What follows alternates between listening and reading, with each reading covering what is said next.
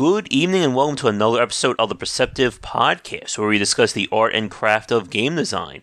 I'm, of course, Josh Bycer, and we have a great cast for you this week. We are returning to a very favorite topic of mine, discussing roguelikes and roguelike design.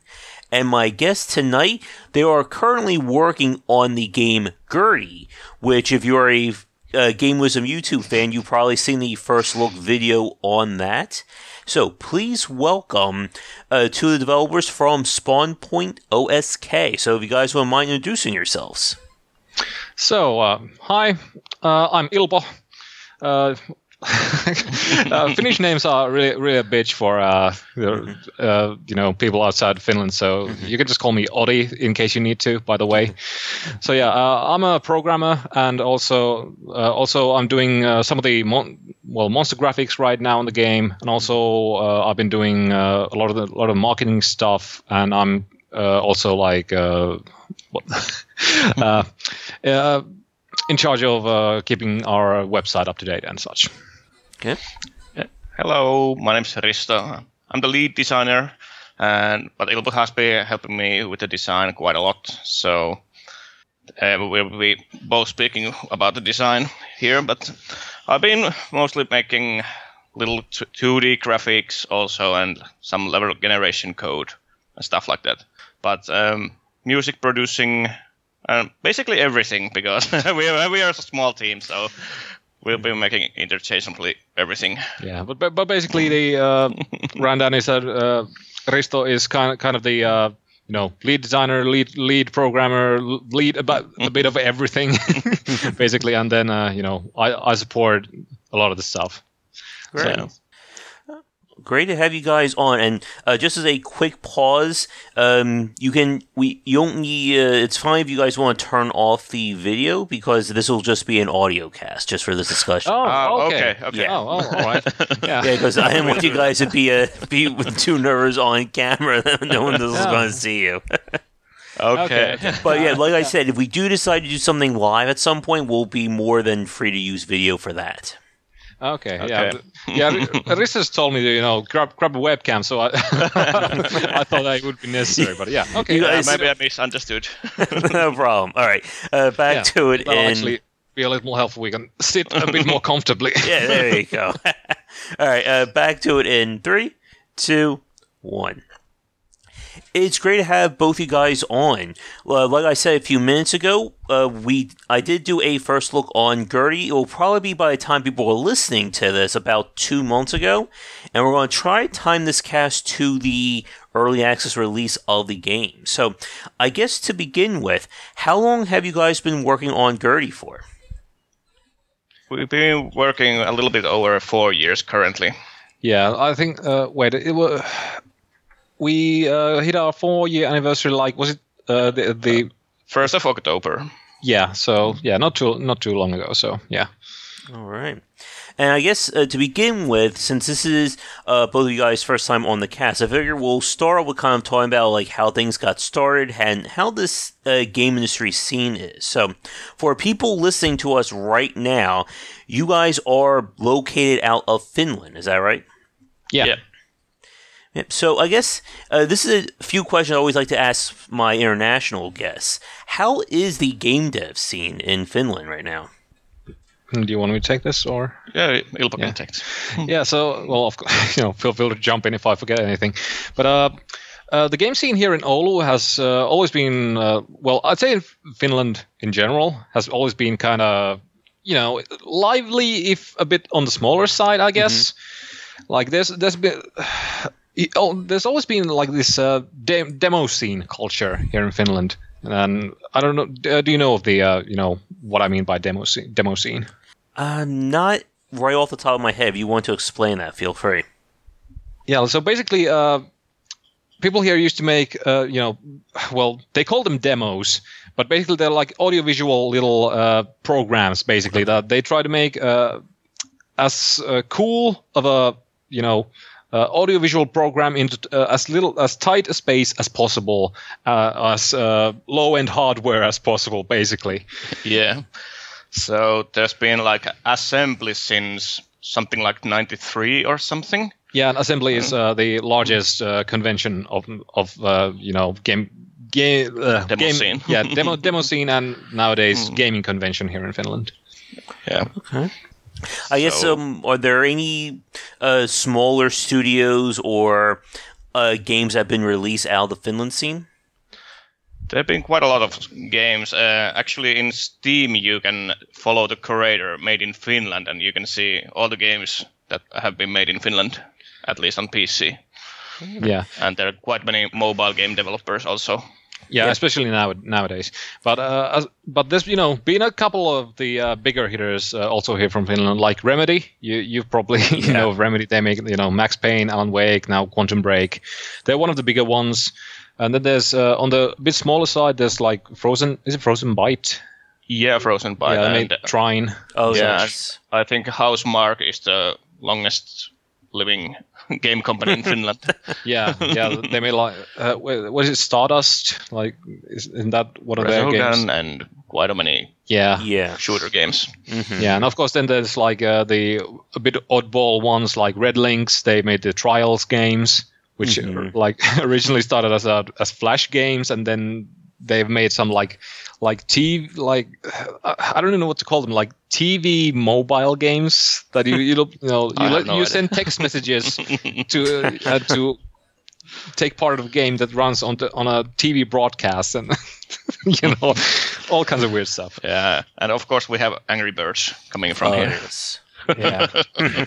so yeah, we're we're a small country, but we're in a way well known abroad, but still we we're also uh, kind of a small you know small scale Mhm. Yeah, you know co- uh, country in the in, still Yeah. regardless. hmm Now, uh, here's a new question. Like, I'm starting to ask a lot more of my international guests. Are you guys aware of like how like uh, game dev has developed in terms of like courses for either high school or colleges around Finland, or is that something that you guys don't really follow that much?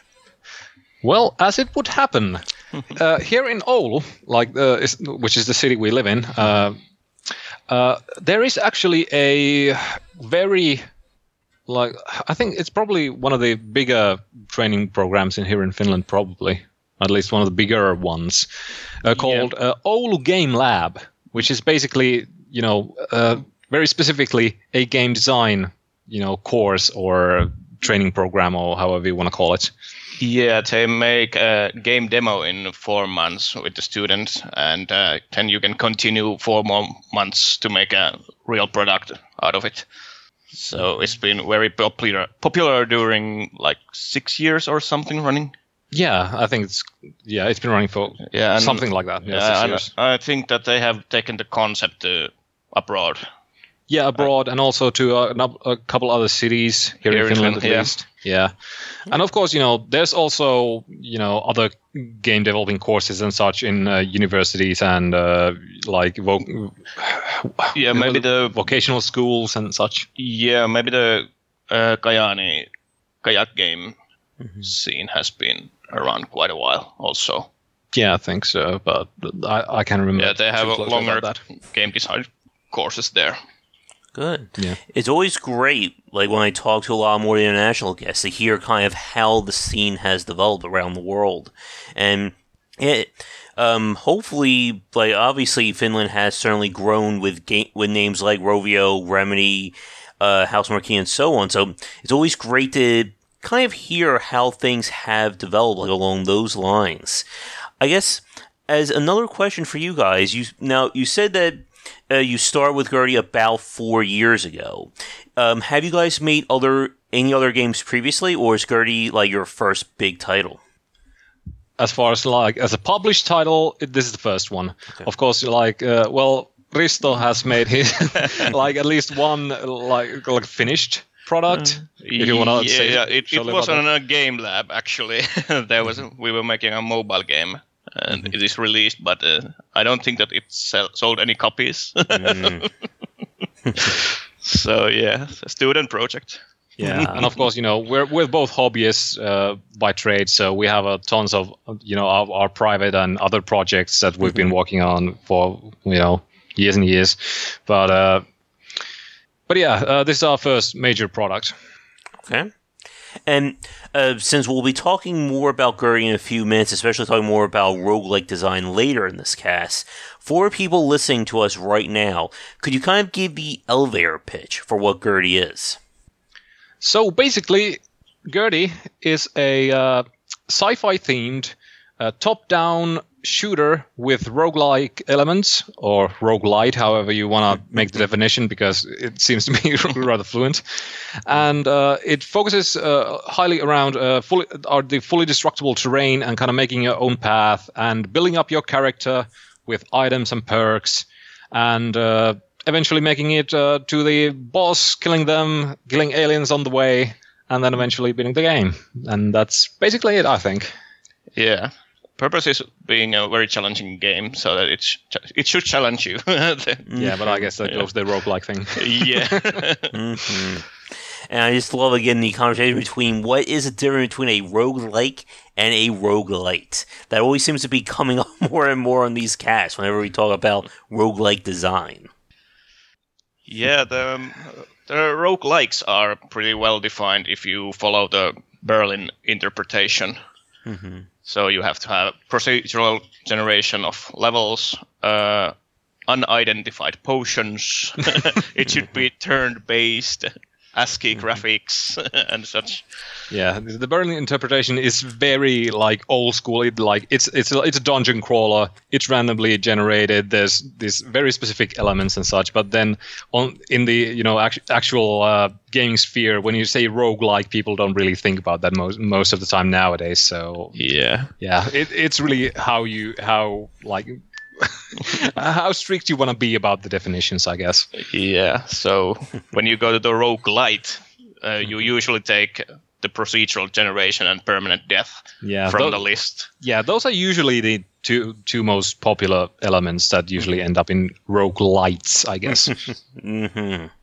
Yep, and trying to get the game to be like replayable or have that level of variance is always a very difficult task, uh, regardless of whether it is a rogue roguelite or roguelike.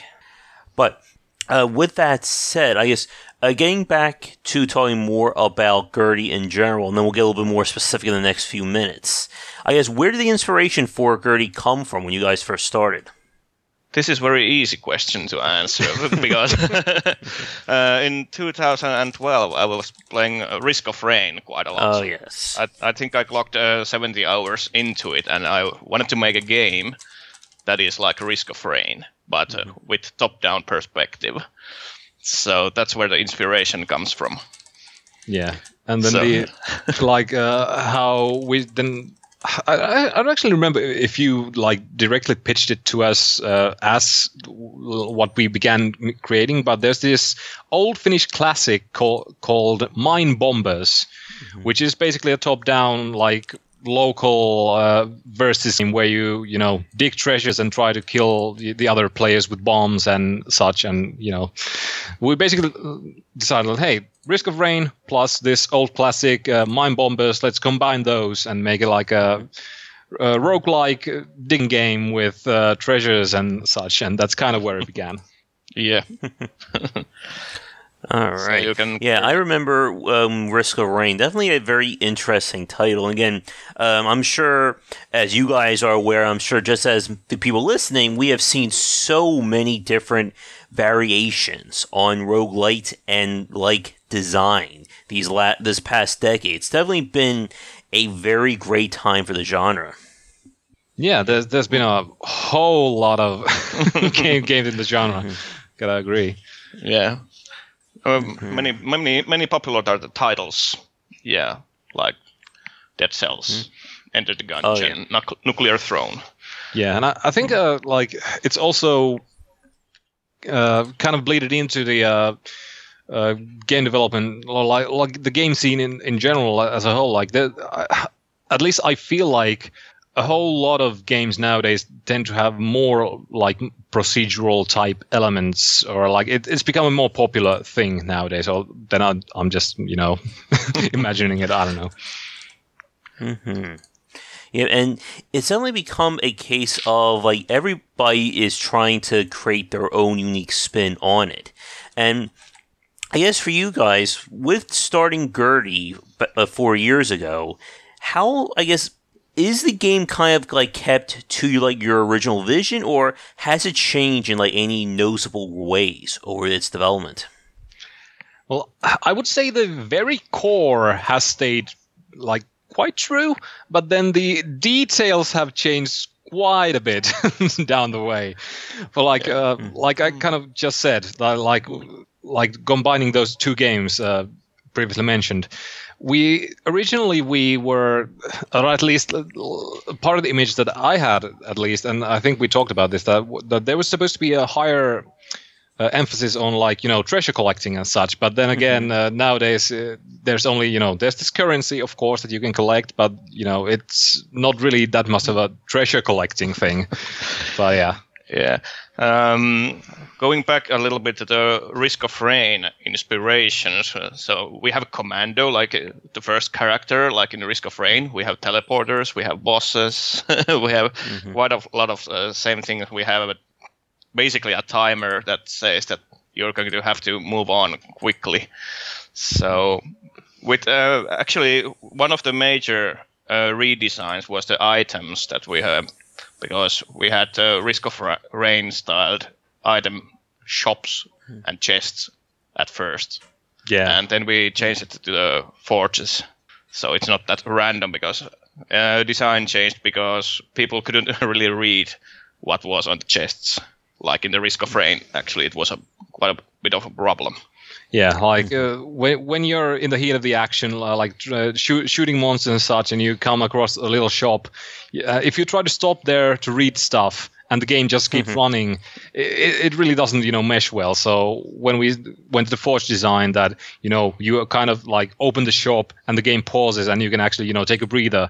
It just worked way better for the like the flow of the game that you don't really have to rush your decisions so much. Mm-hmm. Yeah. Now, uh, speaking about pausing the game and such, uh, I'm just, just curious, and this is also my clarification as well. Does GURPS, I know you have local co op play, do, will GURPS feature online multiplayer at some point?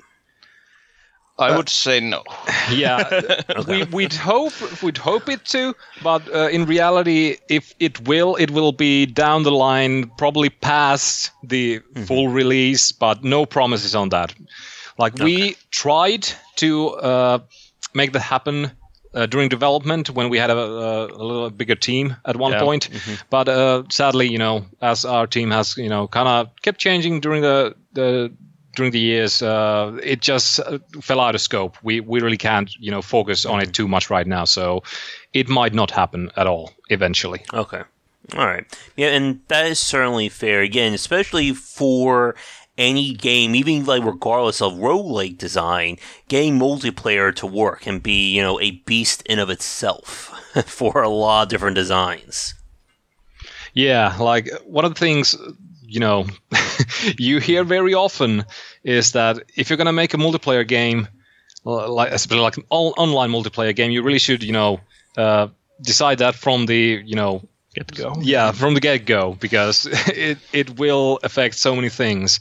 And when we you know started you know making making the multiplayer however far we got with it we you know we definitely you know noticed that that uh, there were certain things that really had to be thought that okay how do we how do we actually make this work and such? And of course bringing it in now we would have to you know make a whole lot of well there, there might have to be some changes to the game and yeah so it would be a quite a big deal to make now mm-hmm. Now, with GURPS, I guess one of the questions I had, like from what I played during the first look I did about a few months ago uh, for people listening to this recorded. In terms of balance, are you guys like aiming the balance to uh, be consistent with multiplayer or local multiplayer, or is it built around single player and things kind of scale up depending upon the number of players?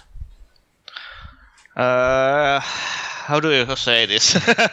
I'm more like a single player guy, mm-hmm. and I'm the lead designer, so I think the GURPS is um, more uh, to the single player side balanced.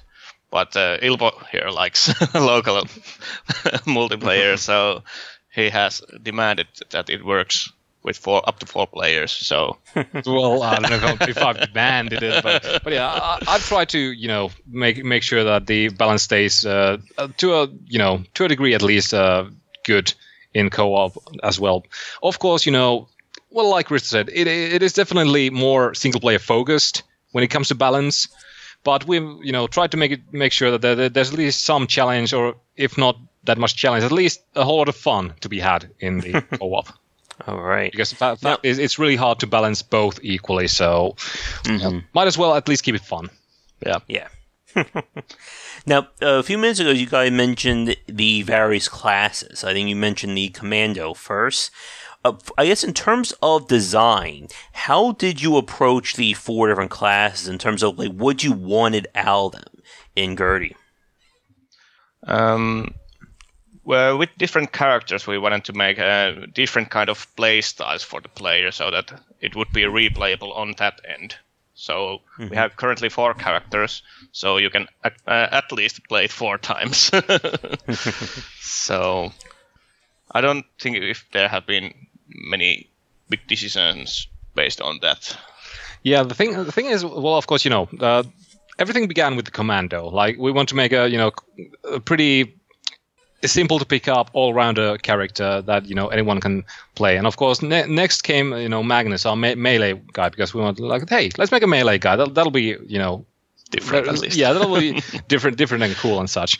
But then the uh, we for the longest time we you know we had plans for you know the other two characters. But since we, it took a long time for us to actually, you know, uh, get around to making making them playable. Their designs changed uh, somewhat during during that time, but uh, I'd say at the core they they've stayed pretty much the same. Like for example, uh, Unum. Uh, the point of him was to make make make it, you know, kind of a scout character, and although you know. It, Unum is not really what we originally designed. He's at least very different from the other uh, other characters because you know teleporting around. yeah, that's not uh, something not, none of the other characters characters can do. Mm-hmm. And another part of the game that I thought was very interesting, kind of, this will probably be a good segue where we'll begin to talk more about roguelike design in general, was kind of the progression system of GURPS, which for people listening who haven't seen the video, um, what you guys did was you get those various like rank up or promotion stars based on how well you play, which you can then use to essentially buy new items that can show up in subsequent stores. I guess where did you guys like come up with the concept for that, or like how did you start developing that that system? Uh, with the perk system, uh, we took uh, liking to the Crimsonland perk style uh, upgrades. So that's the main design point for those. Yeah, but but the uh, mm. the items on the other hand, and like the unlocked system in general, that actually has gone through quite a few like uh, revamps or redesigns or at least evolutions let's mm-hmm. say. Like the very original way we we thought of doing it was you know basically again ri- like in risk of rain when you get an achievement you get a new item unlocked. And that was kind of the system for the long, longest time. But then actually it wasn't that long ago that we really started thinking about the fact that you know if there's mm. some item you really want but the achievement to get it is really hard that is that really you know fun for everyone? Of course you know some people really like the challenge but then for other people it might be a bit of a you know pain. Yeah. So we started thinking like could we like make it so that you can you know just play the game and eventually get everything even though you don't care that much about achievements or then if you like get just get some achievements and then then you can decide like what do you do do with kind of like the stuff that you get out of the achievements so like how to best put it like make it more like general and abstract and that kind of led to the idea of like the uh,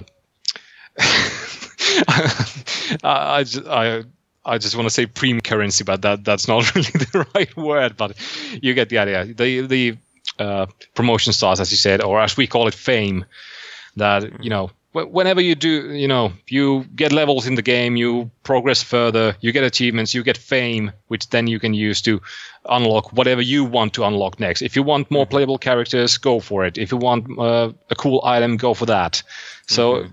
Again, more choice, like more freedom of choice for the players to do as they wish, and not just making it so that only the uh, achievement hunters get to experience everything. Mm-hmm. And you guys also had the I saw the challenge list as well. You can turn on uh, various modifiers, and then uh, players can be rewarded with fame if they complete those challenges as well.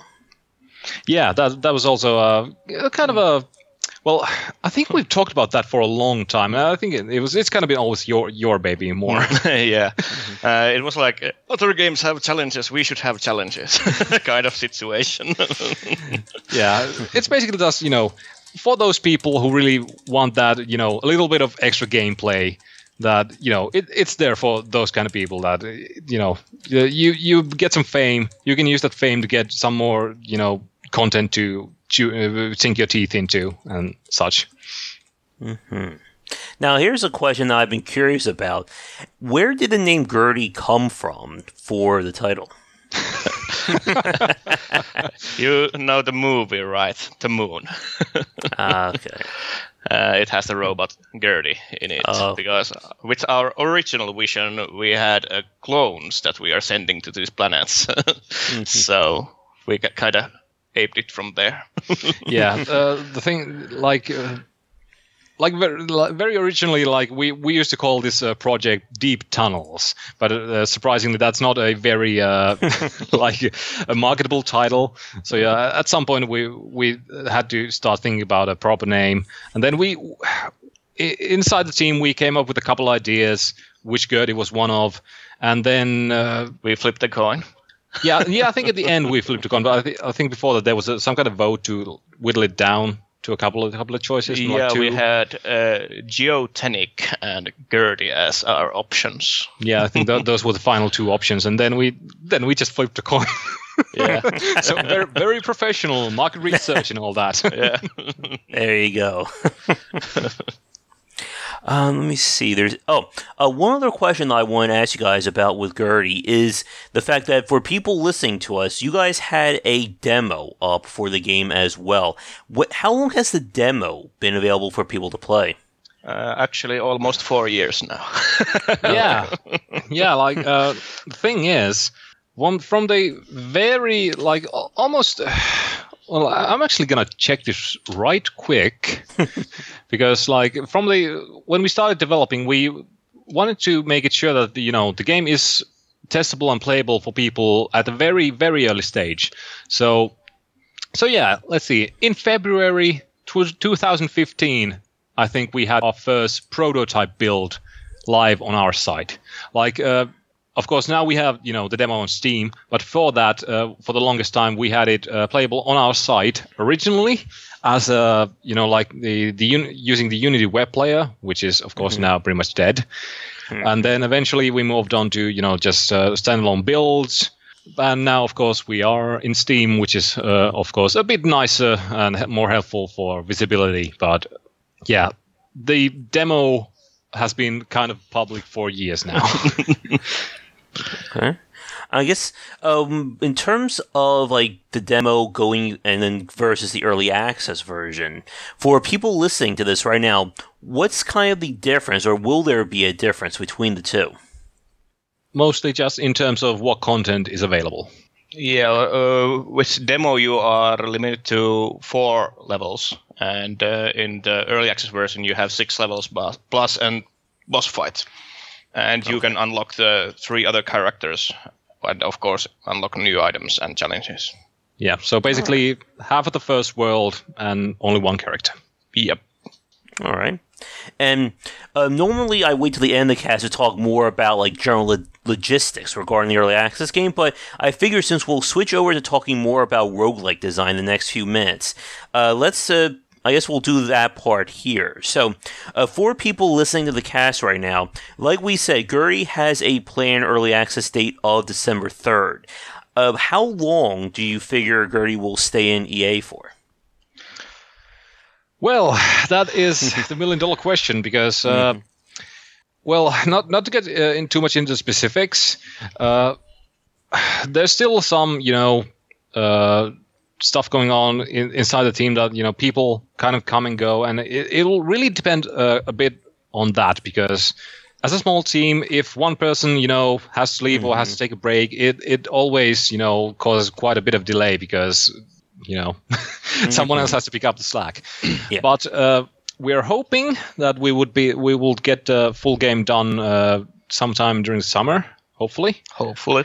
Uh, but but yeah, it really depends on the amount of feedback that we get. If we really need to revamp some systems, it's going to take a little bit longer, mm-hmm. I think. Yeah, yeah, that is of course one of the major things because you know early access will be, or at least we hope, will be great to get some you know tons of feedback.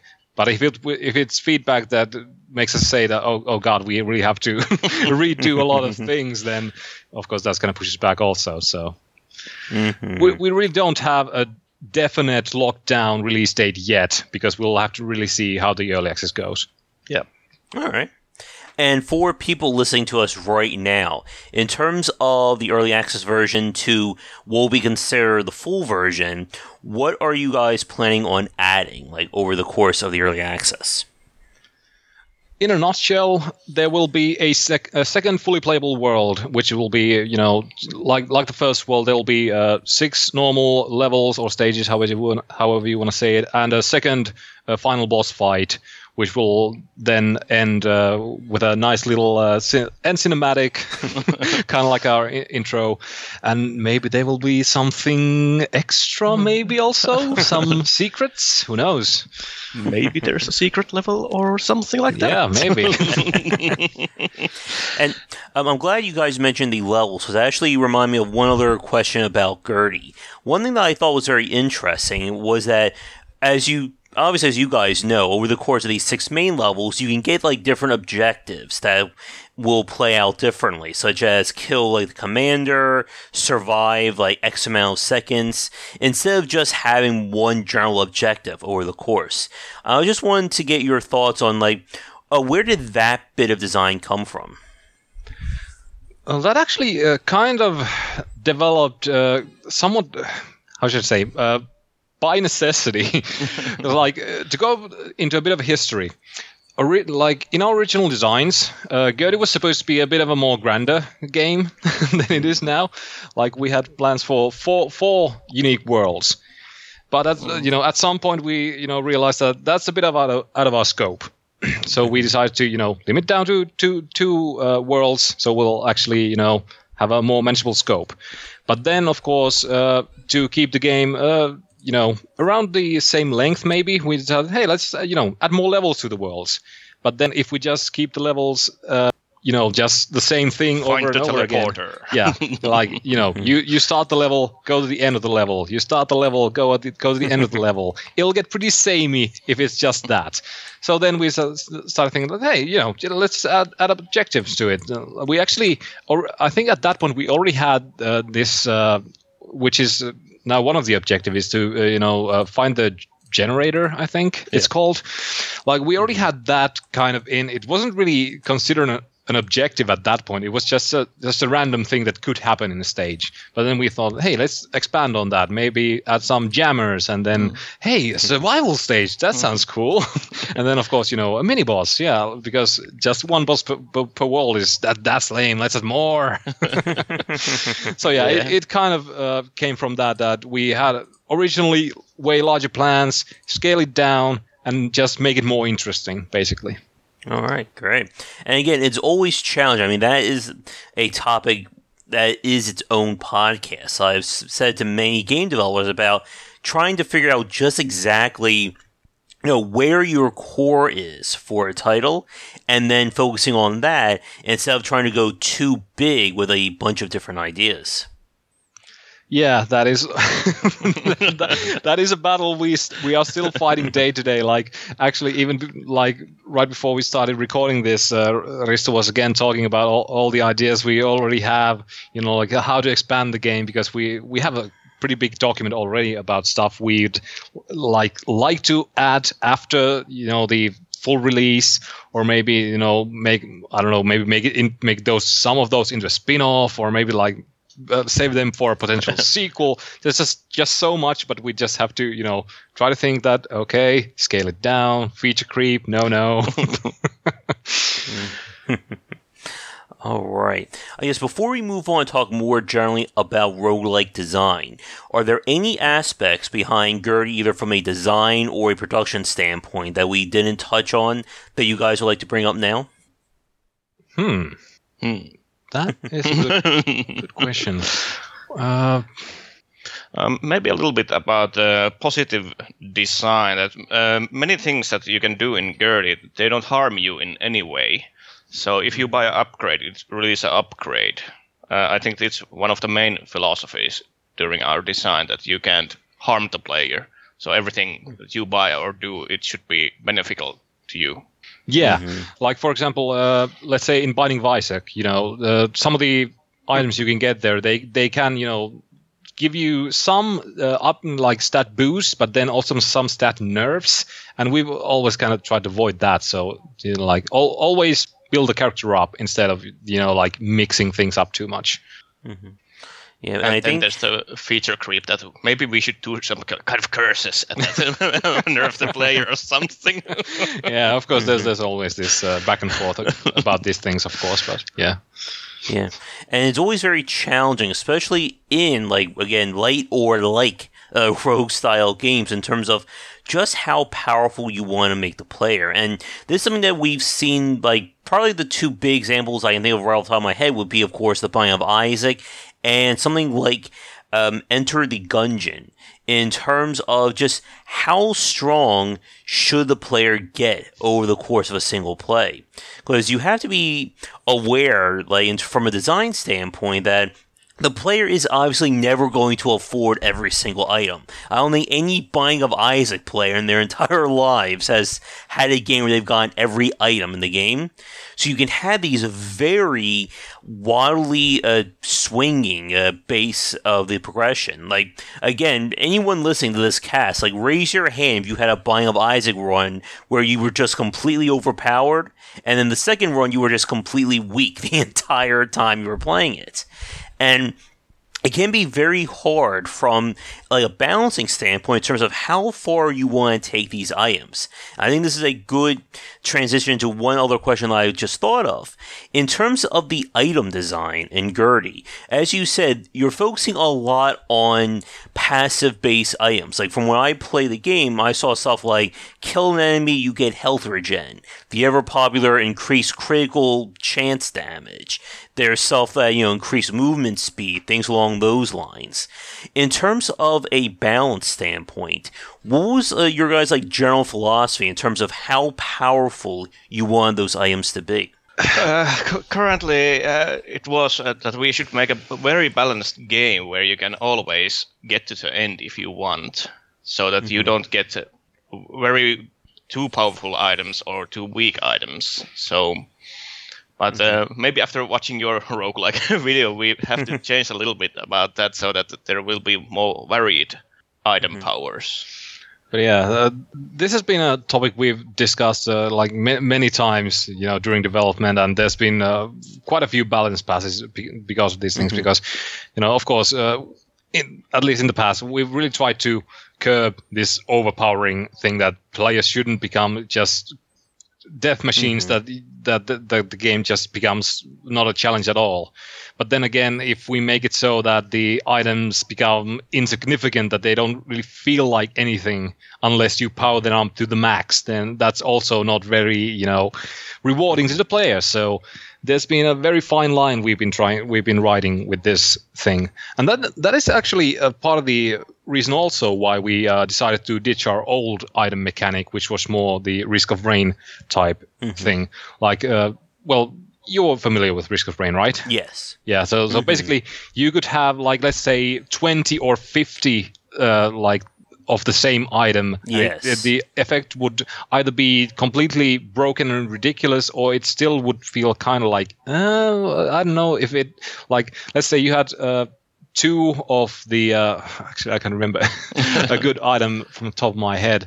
Uh, But uh, Like, anyways, l- just- yeah. in abstraction, let's say you had uh, two of one item, and then later you have 50 of the same item, and the difference bet- between those didn't, you know, feel that significant. So. So when we move Yeah. on, moved on to the forge design, we made it so that you know there's very specifically like a, a specific number of uh, levels for the items, and so that each step feels you know at least you know uh, somewhat significant. So the player actually feels good when they each time they upgrade. Yeah, and I think this is actually a really good segue in talking more about roguelike design in general as well. Like, as you said, the challenge with these items is that if you make them too weak, nobody's going to take them. If you make them too powerful, then it becomes a case of every time I play, I want item X. And if I don't get it, then the run is basically lost. And that was one of the issues that I think uh, some of the people I was talking to when we were discussing Risk of Rain rain into. Because as you said, there are some items in that game that just flat out break the game, especially if you get 30, 40 copies of it. But when you have a pool of I can't even remember off the top of my head. I think it's like good like 40 or 50 items that can possibly drop. It becomes a case of did I get X? Yes, then I beat the game. Did I get it? No, I'm never going to beat the game. Yeah, like personally, I th- that's actually part of the reason why I stopped playing Binding of Isaac, because you know, especially well, I, I even though I haven't even played it with the uh, most recent you know add-ons and expansions and whatever, the item pool has just gotten so incredibly massive that it, sometimes it just feels next to impossible to get a you know actually useful item because there's just so much uh, what I would say filler items that that just maybe you know boost your stats a bit, but they don't really you know give you any specific significant advantage in your run. So it just for me at least it started feeling like you know most of the items don't really matter that much. Yeah, and I guess here's a question for both of you because regarding that uh, uh, sentiment, I've seen similar discussions regarding something like Enter the Gungeon, where uh, Enter the Gungeon, I would say, is a lot higher in terms of the skill curve compared to the Binding of Isaac. So you can get further just on being really good at the dodging and shooting. But when we talk about like high level play, beating the game, doing like the secret boss, stuff like that, I found it's still very much RNG dependent. Like, if I go into the final world and I don't have at least two really good guns on me, I'm just going to be in for a world of hurt. Yeah, that that's also also kind of a thing that's, uh, in my opinion at least, quite uh, sad sad in a way when it comes to roguelikes. Yeah. Mm-hmm. Ilpo was the one that demanded that we have to have a system where we can beat the game with the first try. So mm-hmm. that it it's, it has to be skill based. Mm-hmm. so that you don't have to grind like 15 times to get enough power ups to actually have a chance to beat the game. Yeah, well, well actually, that, that was just uh, what uh, just what you said uh, in your uh, general. Was it the rogue uh, Yeah, something the about? roguelike video, yeah. Yeah, roguelike video. Like, like if the if the game demands you to play, you know, like the first fifteen times before you can finish finish Yeah. the game, like, what's the point of the first fifteen times? hmm So yeah, there, there Yep. should be this uh, general balance that you know you you can finish the game on the first try, but then of course it should be pretty damn hard for you to do that, so that there is Yeah. replayability.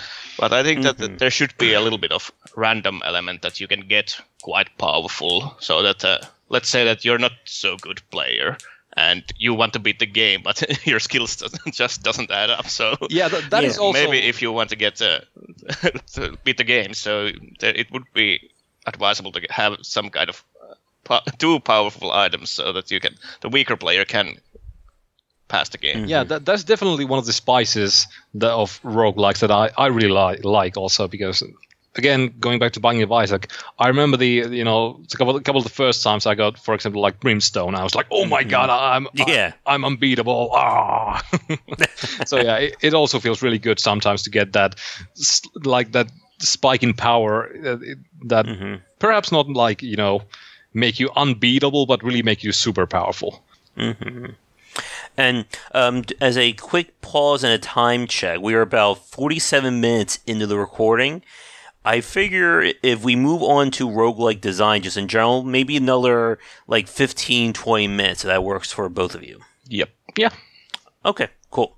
All right, back to it in three, two, one. Yeah, and again, with something like Binding of Isaac, and just like with roguelikes and roguelites in general, you can see that variance just go all across the board. And I think that is probably the perfect segue into focusing on the final part of this podcast, talking more about that kind of design. And again, for people listening, we're going to be spending maybe 15, 20 minutes. It could be even more at this point, but we're not going to be touching on every aspect of roguelike design in this Yeah, one little be here all section. Of course, yeah. And I guess as a bit of a fun question, what is the time difference right now where you guys are in Finland? Yeah, th- there was actually something we uh, debated uh, like uh, the, the day before. That uh, if we, if if I'm correct, it should be seven hours for us uh, compared to you. So currently it's uh, 20, 20 yeah, twenty to nine to nine in the PM. evening. Yeah. Okay. Yeah, and like like for people listening to us, it's always like weird when we talk about this. most people don't think about like time conversions, but when you're trying to do podcast interviews with people around the world, it gets very tricky like that. So we'll try to keep this on the short side. I want you guys to fall asleep at the keyboard as we're talking roguelikes. yeah. Thanks. But to begin this section, then, now we've of course name dropped several notable roguelikes over the last like 40 or so minutes Binding of Isaac, Dead Cells, Gungeon, and so on. I guess for both of you, what has been like your like favorite roguelike or roguelike? You can choose either one. Like, what's the one that most sticks out in your mind? This is a really easy one for me, I, I think. Oh, so- Ilpo can go first. Oh, okay. okay. Yeah, I, I would say most definitely it would be Spelunky. I, I freaking love Spelunky. I've, I've played it a ton. Uh, funnily enough, though, I've probably I might have played it in terms of hours at least uh, less than some of the other you know Yeah. roguelikes but I, I still love it just i love it to bits it, it's just such a well designed game and a, a whole lot of fun i think it just has such a it has like the perfect balance between like a like a challenge challenging and uh, just pure fun and it's still kind of uh, unexpected even though you might know it like kind of inside out Uh, for me, I don't think that I have a specific favorite. Uh, I think the what I've played the most is actually Risk of Rain because I played over 70 hours. I don't think that any roguelike has gotten me that far. wait oh only 70 hours 70. Yeah, but now that I think, it was, I, I've played a, played a couple way more than that over overall, I guess. But oh, well, uh, anyways, well. Yeah, like for myself, I think probably the Binding of Isaac may be my most played roguelike at this point. I really enjoyed, like very recently, Dead Cells and of course Spelunky. That's that's on my list of roguelikes as well as one I really enjoyed. And it's always very interesting. Like we've talked about Risk of Rain, we've uh, Binding of Isaac, and Spelunky, and they're all three of those games are very different in terms of how much skill, or I should say, quote unquote, skill is needed to win. Like in the Binding of Isaac, you do a good player can still make do very well, but as we've said, the items can just completely wreck or save a run. And like I said, like for people listening to us right now, raise your hand if you're a Binding of Isaac player where a brimstone or an epic fetus just completely turned your run around.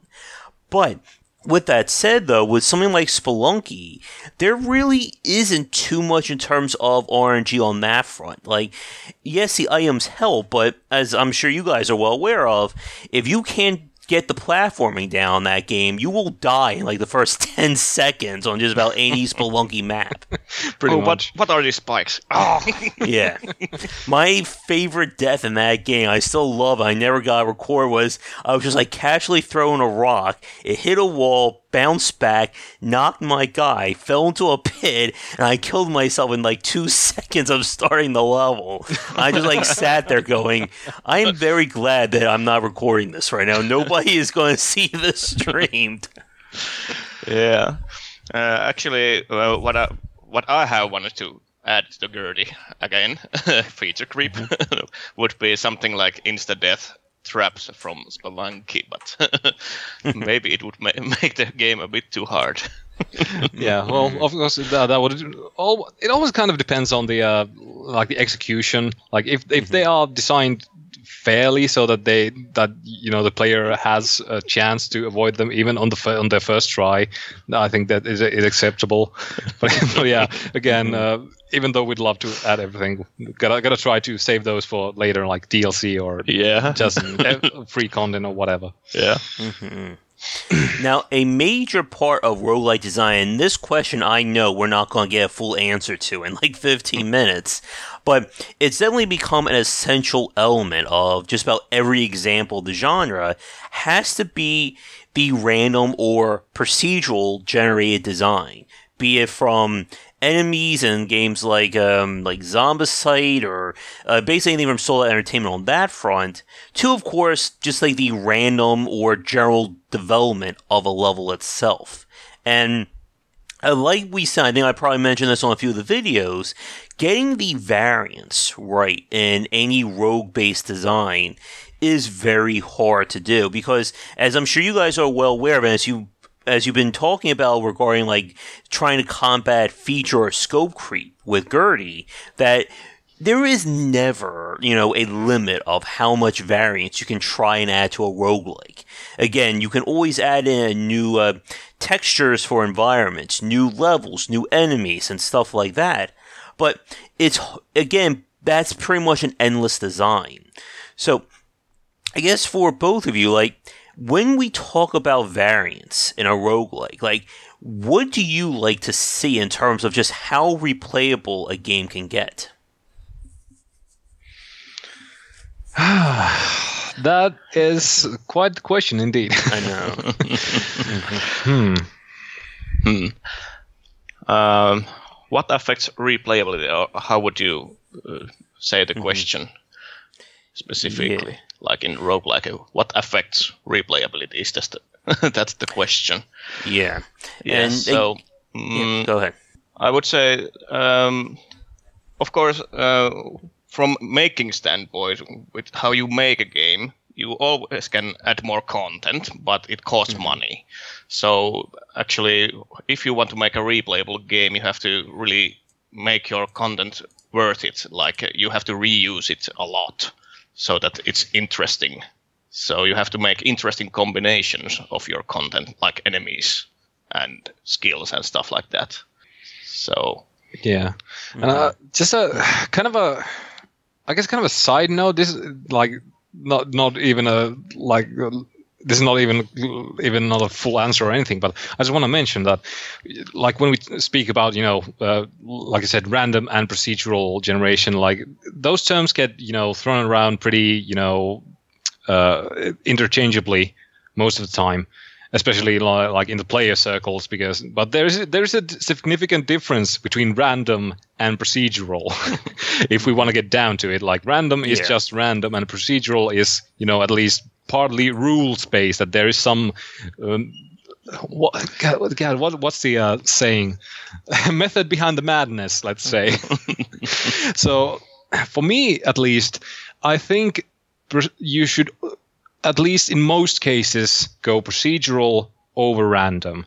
And i think that's kind of like how GURPS has kind of developed throughout the years. I think there used to be a lot more random the, or things used to be kind of more random but now they are a bit more procedural i'd say. Like for example in the past they, the our enemy system used to be more like okay we have this uh, just one large pool of enemies and then we just pick a couple of them at random and then throw them in the level. But then uh, how we've kind of moved it now is that there, there's a much smaller uh, pool for each level that differ, you know, from level to level, so we can better uh, balance the, the difficulty curve and such. And of course, we've talked about like maybe even making it uh, even more nuanced. That there would be uh, actually I, I can't remember the details of it, but basically making it making it even more uh, specific for like level to level and and have just more specific combinations of enemies, so that it would be even more like kind of tightly designed, so that it would feel even better, perhaps. Hopefully, at least, mm-hmm. and, and stuff like that. Like it's really important, at least in my opinion, to make the the roguelike feel balanced to a to a degree because it's really easy to just you know make things random yes just to make it you know quote unquote replayable because everything is different each each time you play mm-hmm. but it's way more interesting if it's actually you know well uh, procedurally generated because there's uh, you know there's good rules behind it that make sense that make it more fun and more engaging and stuff like that and i think that is Def- that is most definitely part of the reason why I love Spelunky so much. Because you know, if mm-hmm. if you've uh, ever listened to anything about Spelunky, you've probably heard about the level generation system that the game has, and it is pretty pretty damn well designed. And it, it and yet it feels totally like quote unquote random, but it is you know very it you know just well designed, even though it is procedural. Yeah, and I'm glad you brought up that distinction between random and procedural design. I mean, again, this is another 40 minute question or topic right in of itself.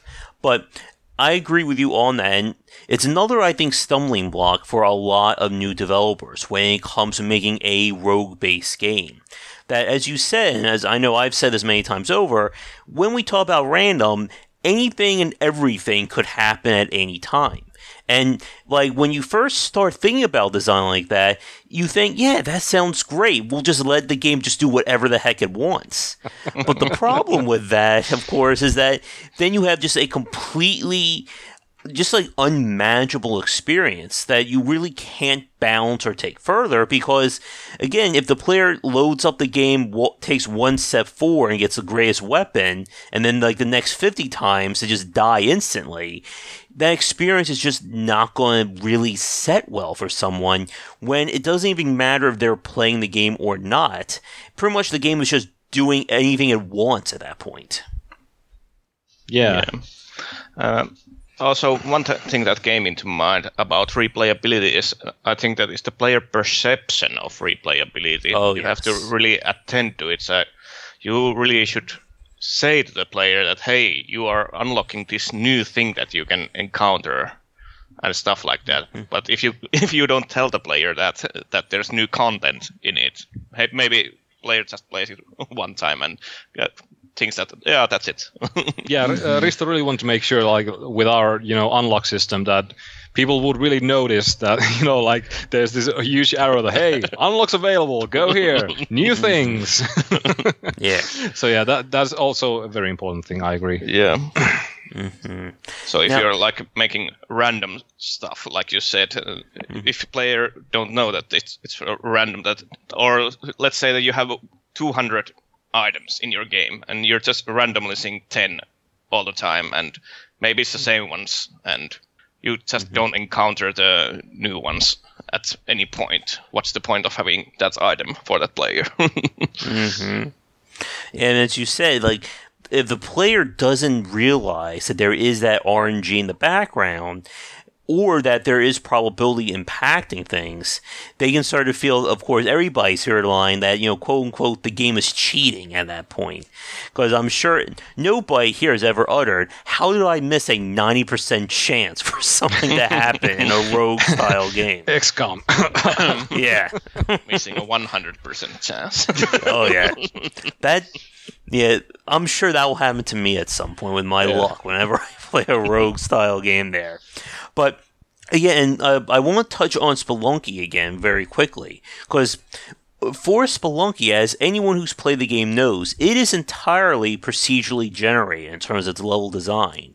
And at some point, if I can ever like catch him, you know, like in a net or something, I want to talk to Derek Yu about this in terms of that level of developing the algorithm for level generation, because it is just a very fascinating case that a lot of those levels, like to the untrained eye, look like an original handmade level. And I think, to, like in my opinion, and I'm curious what you guys think about this. I think that's kind of like the pinnacle when it comes to like creating a really good procedural engine for a game. Yeah, I definitely agree, and uh, I've looked into into the you know Spelunky's level generation system quite quite a bit, mm-hmm. and you know I, I, know the basic logic behind it pretty pretty well at this point because you know there's there's well you can find tons of videos on it on YouTube yeah. at this point, and of course. Uh, I, I still haven't gotten around to it, but I hope hope to at some point uh, to you know get uh, Derek Yu's book Spelunky, where he you know actually goes you know way into detail about everything about the game. So uh, hopefully, when I get around to getting it and reading it, I uh, hope to get some more insight into, into all those things. Mm-hmm. When it comes to like roguelike design, another thing that we're seeing, or I know at least I've been seeing at least on this front, has been more experimentation into like the turn-based side. Again, uh, I can of course we could spend an hour talking about Darkest Dungeon right now. Um, I've been playing Slay the Spire. I know there's been more cases of turn-based design being developed, and and again, this is another question that may be even too big for this discussion, but there's that difference, and in this back to what you guys were saying in terms of the perception uh, in terms of the player between an action-based game and a abstracted or RPG based design when it comes to a roguelike. And speaking of which, I want to get both of your thoughts. Like, what did you think of FTL from like a roguelike uh, perspective? You and I take this one first, um, because I think you've played it way more than me. Uh, I actually haven't played like maybe 10 or 15 runs of FTL, but um, mm-hmm. well, that's actually more. That is still more than me. Okay, okay. but yeah, um, uh, what do I think about FTL in terms of roguelike design? Um, I think the star map system is actually pretty good, and the pressure up, that applies mm-hmm. from the enemy fleet, but it's not really the roguelike elements of it. Mm-hmm. Um, I haven't really thought about a lot of roguelike design in FTL in general, but mm-hmm. what would be my favorite element in mm-hmm. it? I think the how you manage your crew and where you get hit and you get to put out fires and stuff like that. It's pretty good and well designed in FTL. The crew management aspect, mm-hmm. where you randomly get hit. and then everything just spirals out of control, just yeah. like in any other situation. Yeah. But uh, the reason why I brought FTL was I think one of the uh, complaints I had about the game, again, this goes back to the idea of generating variants, is that you always have a fixed encounter as the final fight in that game. And what makes that very annoying is that everything else in the game is basically randomly or procedurally placed. And like we said earlier, you can run to that situation where if I don't have uh, weapons X, Y, and Z, I may not be able to beat this boss no matter how great my run was otherwise. Yeah, that's uh, not really a fun way to end your run if you know that you don't have enough firepower to beat the final boss. But um, I think there are many tactics beating the final boss in that game. But uh, on the first run, it's of course impossible to know what kind of end boss you are going to have. Mm-hmm. But uh, after that, if you know uh, know the boss, you can gear your ship towards that. So it becomes a run about getting your ship up to speed to encounter the boss. yeah, so. I think that all comes down to again to like the power management stuff that I'm not I'm not a you know personally a huge fan of like if if your run ends because you know you got bad luck, it always you know feel just feels bad. You should always you know have a you know a good chance of beating the game even if you you know didn't get uh, some the best items and such. So that really isn't too much fun. Also, I really want to men- uh, mention and also correct me if I'm remembering wrong because again, I I didn't play FTL a whole lot, mm-hmm. but like the uh, you know when you enter Star System, you might get these you know text encounters. Uh, you know you have two choices of doing mm-hmm. something or not doing something and such. Uh, do I remember right that they're ba- basically just you know random? That do you like? Let's say that you like you get a distress signal. Do you want to go go in and try to save the people? And then if you take it, it's just you know basically a coin flip if you succeed. I think not. it's random, but if you have uh, some kind of skill that can handle the thing it shows on different color, and you can Yeah. safely click that. Yeah, yeah. That, that, that was kind of the what I was trying to remember if there was that because I really wish the game had more of that. That it wasn't so much about just you know random coin flips. That because even though you know you could say risk and reward, but if you really have no way of you know affecting the outcome, then it just feels like uh, well I could get lucky or I couldn't. Oh, I didn't get lucky. Oh well, nothing I could do about it. So I wish there was more like you could at least affect chances because although you know having an automatic success because of a certain upgrade or whatever is it, you know that's great and all but even affecting the you, the chances you have would be more interesting in my opinion. And I think that um, it makes more interesting design if you at least know the chances of success and maybe know a little th- bit something about what's going to happen if you fail. yeah yeah So you that's can uh, actually think about it and it, so that it isn't random. yeah if it's just a you know blind choice do you want to do something and maybe gain something um, then it's just it, it's not really even a choice it's just kind of a coin flip Yeah. I Yeah. think that uh, the game Renowned Explorers made quite a good game about choices with percentages. Yeah. And it's always, yeah, and that's one of my favorite games as well. And you always have to be careful, I think, in terms of how much information the player needs to know when it comes to these decisions. Because, as you said, the difference between FTL and Renowned Explorers, that in FTL, you don't know what's going to happen. Like it just says, you know, go visit a space station. Okay, well, the space station blew up, you just lost your crew member. Good luck. Or, hey, you just got 500 uh, more resources. But the player doesn't know exactly, or doesn't even have any idea about what could possibly happen there. yeah Yeah. Um, Eh. I think one part of uh, original rogue like or rogue is like you really have to just try things out so that you uh, learn them, so that uh, you just need to try. So it lengthens your gameplay, but maybe it's uh, not a design that is currently up to date. Yeah, well, I, I would say that partly depends on again the implementation because like again uh, since I haven't played FTL so much, uh, I could be speaking kind of kind of out of my ass, but uh, if you know you could learn the outcomes better by just you know playing it repeatedly, then of course it, could I guess it could be more forgiving, but. Uh, but yeah, I guess it's it's a bit of a kind of you could say outdated outdated design. But then again, there are people who like that kind of thing. So you know, more power to them, I guess. Although uh, I want to quick just quickly quickly mention, uh, going back to Gertie, just just a bit about the uh, player information thing. That that's one of the things we've actually kind of you know. str- struggled with with Gertie, especially when it comes to you know, like items and perks, because uh, we've gone from uh, one end to the other and then now we're hopefully somewhere good in the middle about like how much information do we need need or want to give the player about each item and each perk because at some at one point it was like very abstract like okay this perk you know power up your of this isn't an uh, concrete example but for example like power up your pistol let's say some some perk just says that and then okay okay powers up my pistol and then player might be happy with that. But then someone might say like, well, powers it up how? Does it give it more like more damage, more shot speed, uh, like burst fire? What, what does it do exactly?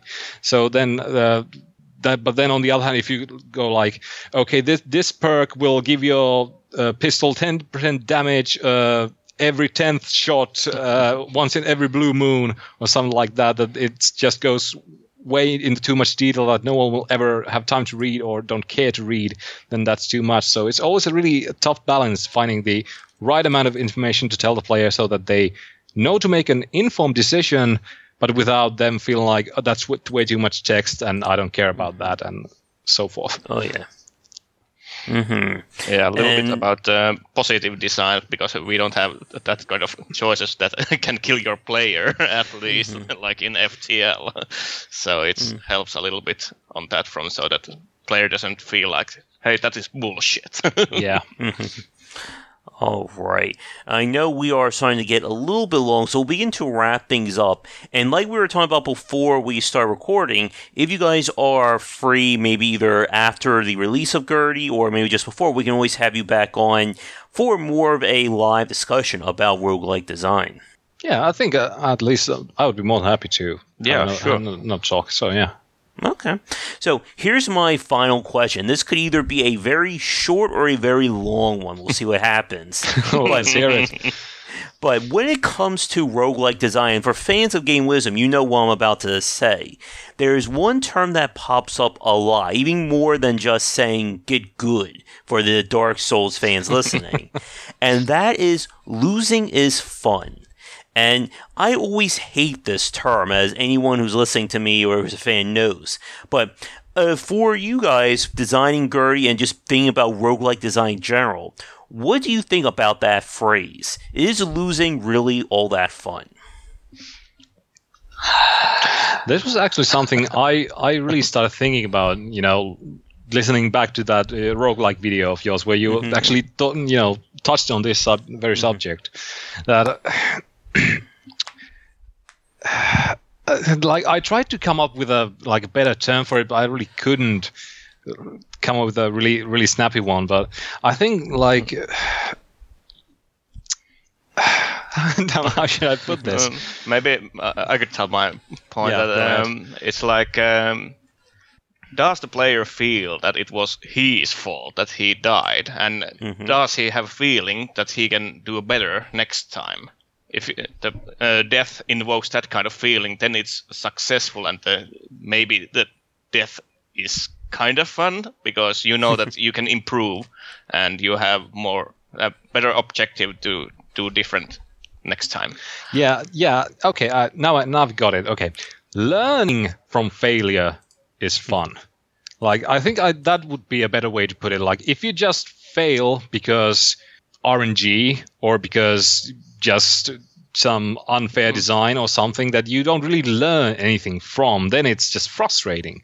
But if it's hmm. like Riff just said, hmm. something that you know you could, you're like, oh, oh, if I just would have dodged that attack, or oh, if I, okay, now I know that the boss has that kind of attack that I should watch out for, something like that. That you really, you know, you can use the knowledge you gain from that failure. Then it, you know, it's fun. Well, uh, it can be fun, of course. It Yeah. always depends on the player, but you know. Yeah, but at least it's not so frustrating. Yeah, yeah, it'll it'll at least help. Yeah, and I think that again it goes to a really important point about uh, roguelike design. This will kind of be like I think our final thoughts on it. That at the end of the day, the player should feel like they are the masters of their fate in a sense. That it's something that I could have done differently rather than just the game deciding, okay, this is the point where you die now. There's nothing you can do about it. And it goes back to what we were saying earlier regarding that kind of procedural or random based development that you want the player to feel like the experience is being crafted or tailored to them, which also by extension means that so does success or failure. And it's very hard not only to design that right, but to convince the player that you know the game is being fair or just. You know, it's not you know that the uh, sword of Damocles will drop down on them at any given point. Yeah, uh, I actually can't remember if it was. It might have been Mark Brown, or probably wasn't extra credits, but uh, like some of the uh, you know very game uh, game development or game design specific YouTube channels quite recently made a video about. I think it was like at least related to roguelikes or something, and I, they like talked really talked about you know uh, random versus I think authored content. They you know like named it that and you know you could say like designed or procedurally designed or whatever it really should be you know more about the uh, like ha- hand designed or procedurally generated so that it's not just random again so it, it's always way more interesting when it's when you can kind of feel or see that the designer has really thought it out Mm-hmm. And again, getting to that point is a topic that we could probably spend another 40 minutes to an hour on easily. But I know it's late where you guys are. And we've been going for just over an hour and 15, so I think we'll begin to wrap it up for tonight. So I'm going to take a shot at uh, pronouncing your names, and I hope I don't butcher things too much. So, uh, Risto and uh, Lupo? Lupo? I'm, I'm sorry. Uh, Ilpo's name got a little bit mangled there. Yeah, I'm uh, sorry. But uh, it, it's a bit easier to pronounce if you think of it like Ilpo. Ilpo. Okay. Yeah. yeah. Yeah, it- it's pretty close. Usually, I- yeah, it's, it's a bit easier for uh, like uh, uh, Eng- English people to you know Yeah. like or English American whatever English speaking people to uh, say like that. All right. Well, uh, Ilpo, Risto, thank you so much for coming on, and definitely the best of luck with Gertie. Again, for people listening to us right now, we are recording this just in mid October, so there's still about a month and a half or so before Gertie gets released. So, again, uh, I hope you guys have good luck, and if you guys are free in the future, it'll be more than great to have you back on. Yeah, thanks, Josh. Yeah, it was a really really nice chat uh, with you. So yeah, thanks for this. It was uh, pretty fun. Not a problem. And before I let you guys go, in terms of like social media or where people can find you, if you guys want to mention anything right now, definitely feel free. We are trying to drive people to our Steam page so that they could wishlist our game. so maybe people could go to the Steam and type Gertie to search and download the demo and try the game. Yeah, but uh, in terms of like actual social media, uh, Gertie is on uh, Twitter, on Facebook, if anyone still uses it, and we also have our new, uh, our Discord nowadays. If you want to, you know, come in and uh, chat about chat about the game more uh, directly, you can do that. And I think those are the three biggest ones. Yeah, Yeah, bo- both of us aren't really that active personally in social media. Like we don't really have much uh, in the way of uh, personal accounts to uh, like you know shout out for. So it's better to just you know contact through Gertie basically. All right. And um, I guess to wrap up the cast, then, do you guys have any final thoughts on roguelike design or any you want to say to any fans listening for us to end this cast? Hmm. Uh, two bad questions without warnings. well, there's quite a lot that could be said, but uh, yeah, I, I suppose it's not really that much about roguelikes, but I think in like game design in general, and you know, it's also you know tangentially related to roguelikes. Really think about your scope. Like if, if you're a designer or game maker, like doing a doing a game, think about your scope and like making a ro- yeah. Let's tie it this way. When you're making a roguelike, it could be easy to think that yeah, you know, like I can like procedural random content, so easy. Just all, make all of the, all of the things. It'll be you know. It'll it'll make itself. It won't. really, just you know, think of the scope, design it well, and you won't have uh, you'll have way few more uh, way few uh, headaches about the uh, all, all the things. yeah, maybe uh, handcraft uh, your game first with uh, static levels and try to make a procedural system that uh, outputs that kind of levels. All right. And Yeah. I think the strategy don't make all the things. I think that's the best way to. That's the important lesson for today for everyone listening. yeah. Oh oh yeah, uh, just a final uh, final one more thing about roguelikes in specific. Uh, quantity is not always uh, better than quality. Uh, like with procedurals, proce- uh, procedural and uh, random stuff, it's so easy to just make a ton of stuff. But really, sometimes it's better to have fewer stuff that's way more thought out and more interesting. So yeah, keep that in mind, guys. hmm All right, but I think that is a great point to wrap things up on. So, again, guys, thank you so much for coming on. For people listening to us right now, want to support Game Wisdom and what I do, you have several options available. We're always looking for new guests for a future podcast, be them live or recorded. As well if you would like to write a guest piece for the site. You can email me at josh at game-wisdom.com or click on Features Wanted on our front page for more information. You can find me on Twitter at gwbycer for updates and thoughts throughout the day and patreon.com slash gwbycer. If you'd like to donate directly, your donations help to think, keep things going and allow us to add more content. Of course, the Game Wisdom YouTube channel for daily videos on design topics, game spotlights, and our live cast discussions. And we have our Discord channel now open to everybody at the basic tier. You can find an invite link here on Game Wisdom or on the Patreon as well. But that will do it for this week's cast. So thank you again for listening. Tune in next time for another discussion about the art and craft of game design. Until then, have a good night.